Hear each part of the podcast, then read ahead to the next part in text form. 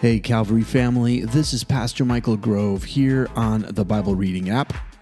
And today we are finishing up the book of Proverbs, so putting another one of the books of the Bible behind us as we continue on our quest to read through the Bible in a year. Hey, so proud of you. You've stuck with us this long. So let's finish up today as we start in Proverbs chapter 30. The sayings of Agur, son of Jakeh, an inspired utterance. This man's utterance to Ithiel I am weary, God, but I can prevail. Surely I am only a brute, not a man. I do not have human understanding. I have not learned wisdom, nor have I attained the knowledge of the Holy One. Who has gone up to heaven and come down? Whose hands have gathered up the wind? Who has wrapped up the waters in a cloak? Who has established all the ends of the earth? What is his name, and what is the name of his son? Surely you know. Every word of God is flawless. He is a shield to those who take refuge in him. Do not add to his words, or he will rebuke you and prove you a liar. Two things I ask of you, Lord. Do not refuse me before I die. Keep falsehood and lies from me. Give me neither poverty nor riches, but give me only my daily bread. Otherwise, I may have too much and disown you and say, Who is the Lord? Or I may become poor and steal and so dishonor the name of my God. Do not slander a servant to their master, or they will curse you, and you will pay for it. There are those who curse their fathers and do not bless their mothers, those who are pure in their own eyes and yet are cleansed of their filth, those whose eyes are ever so haughty, whose glances are so disdainful, those whose teeth are swords and whose jaws are set with knives to devour the poor from the earth and the needy from among mankind. The leech has two daughters. Give, give, they cry. There are three things that are never satisfied, four that never say enough the grave, the barren womb, land, which is never satisfied with water, and fire, which never says enough. The eye that mocks a father, that scorns an aged mother, will be pecked out by the ravens of the valley, will be eaten by the vultures. There are three things that are too amazing for me Four that I do not understand the way of an eagle in the sky, the way of a snake on a rock, the way of a ship on the high seas, and the way of a man with a young woman. This is the way of an adulterous woman. She eats and wipes her mouth and says, I have done nothing wrong. Under three things the earth trembles, under four it cannot bear up a servant who becomes a king, a godless fool who gets plenty to eat, a contemptible woman who gets married, and a servant who displaces her mistress. Four things on earth are small, yet they are extremely wise. Ants are creatures of little strength, yet they store up their food in the summer. Hyraxes are creatures of little power, yet they make their home in the crags. Locusts have no king, yet they advance together in ranks. A lizard can be caught with the hand, yet it is found in kings' palaces. There are three things that are stately in their stride, four that move with stately bearing. A lion, mighty among beasts, who retreats before nothing. A strutting rooster, a he goat, and a king secure against revolt. If you play the fool and exalt yourself, or if you plan evil, clap your hand over your mouth. For as churning cream produces butter, and as twisting the nose produces blood, so stirring up anger produces strife. Proverbs 31. The sayings of King Lemuel, an inspired utterance his mother taught him. Listen, my son, listen, son of my womb. Listen, my son, the answers to my prayers. Do not spend your strength on women, your vigor on those who ruin kings.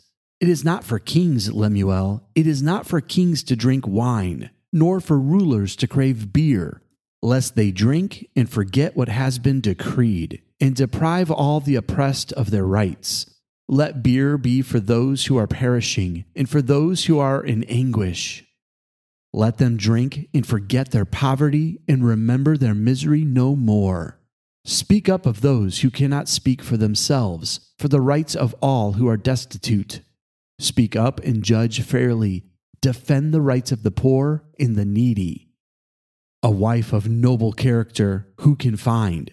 She is worth far more than rubies. Her husband has full confidence in her and lacks nothing of value. She brings him good, not harm, all the days of her life. She selects wool and flax and works with eager hands. She is like the merchant ships bringing her food from afar. She gets up while it is still night, and she provides food for her family and portions for her female servants. She considers a field and buys it. Out of her earnings, she plants a vineyard. She sets about her work vigorously. Her arms are strong for her tasks. She sees that her trading is profitable and her lamp does not go out at night. In her hand, she holds the distaff and grasps the spindle with her fingers. She opens her arms to the poor and extends her hands to the needy. When it snows, she has no fear for her household, for all of them are clothed in scarlet. She makes coverings for her bed. She is clothed in fine linen and purple. Her husband is respected at the city gate, where he takes his seat among the elders of the land. She makes linen garments and sells them, and supplies the merchants with sashes. She is clothed with strength and dignity. She can laugh at the days to come. She speaks with wisdom, and faithful instruction is on her tongue. She watches over the affairs of her household and does not eat the bread of idleness. Her children arise and call her blessed, her husband also, and he praises her. Many women do noble things, but you surpass them all. Charm is deceptive and beauty is fleeting, but a woman who fears the Lord is to be praised. Honor her for all that her hands have done, and let her works bring praise at the city gate. This concludes the reading for today and ends the book of Proverbs for us. Now, let me give you a few quick thoughts before we end our time together. I first think it's important to make sure that we clarify what he's saying at the beginning of Proverbs 31. If you have followed what I've been saying from the beginning of our reading plan, you'll know that I say you cannot take a verse and just take it out of context. You always have to understand what is being said. Let me give you a good example of that from Proverbs 31, verse 7. Verse 7 says, Let them drink and forget their poverty and remember their misery no more. Now, in this book of wisdom, do you really think it's trying to tell you that it's okay to drink in order to forget your poverty and your misery? I just wanted to give you this good picture of what it looks like when you take things out of context. Because if I were to read that verse, I would think it's okay to drink in order to forget things or in order to help me through my misery. But let me just be clear that is not God's plan. In fact, this is what this proverb says it says the verse before that, let beer be for those who are perishing, wine for those who are in anguish. Okay, now if I take those two verses alone, it still almost sounds like he's saying, go ahead and drink. But let's take it back to verse 4 and read 4 and 5 before those two and understand what's being said. Verse 4 starts It is not for kings, Lemuel, it is not for kings to drink wine, nor for rulers to crave beer. Okay, understand the Proverbs. Talking about kings, those of nobility, is talking about the people who strive to be wise and those that crave to make wise decisions.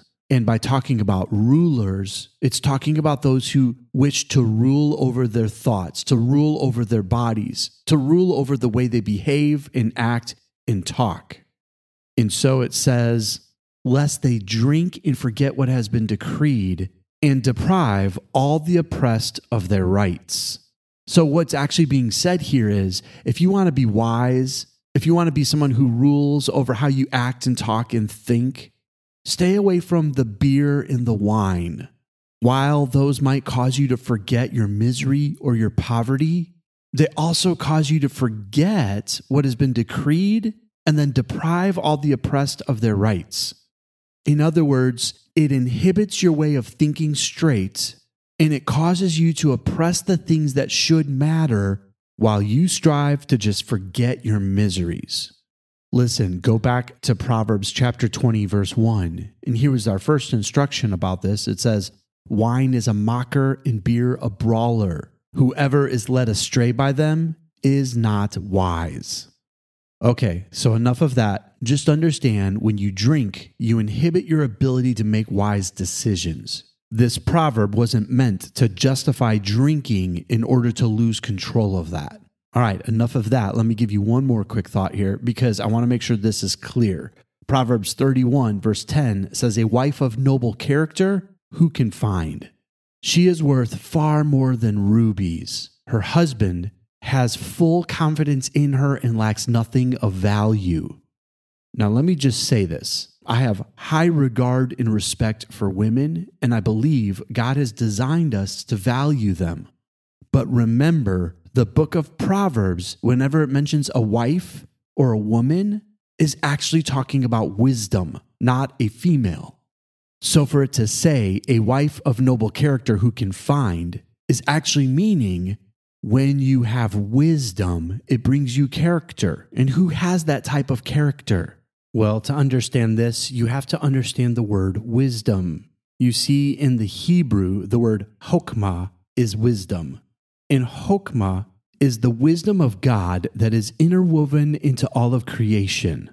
It screams of order and process. It's the way God wisely designed all things so that they make sense. But the problem is that we can rebel against God's wisdom. We can choose for ourselves our own path. But somebody who learns how to take that wisdom of God and marry it to their life is somebody worth far more than rubies. So the writer begins to talk about a husband or somebody who is married to wisdom, has full confidence in her, and lacks nothing of value.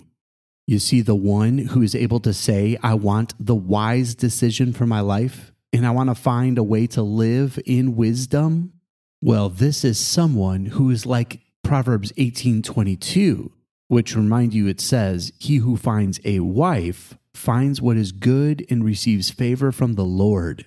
In other words, he who finds wisdom and marries it to their life finds what is good and receives favor from the Lord. You see, the writer understands the beauty of a husband and a wife and how they're meant to work together to bring fruitfulness, and then uses that to illustrate what it looks like for us to live married to wisdom. Oh, and before the Proverbs end, there's this beautiful picture of how we find that wisdom. Proverbs 31:30 says, "Charm is deceptive and beauty is fleeting, but a woman who fears the Lord is to be praised. In other words, wisdom starts with fearing the Lord. And if you fear the Lord, you begin your journey on living out wisdom and marrying it to your life. And then listen to how it ends. It says, Honor her for all that her hands have done, and let her works bring her praise at the city gate. You see, here's the truth of this book if you learn wisdom by starting with the fear of the Lord and you apply it to your life, you marry it to all of your decisions. It doesn't just bring blessing to what you put your hands to, it brings blessing to your entire life. It brings her praise at the city gate, the interwoven hokmah that God designed all things with becomes part of your life as well. And when you find that type of wisdom, you find a good thing. That's all the time we have for today. I love you and God bless. Thank you.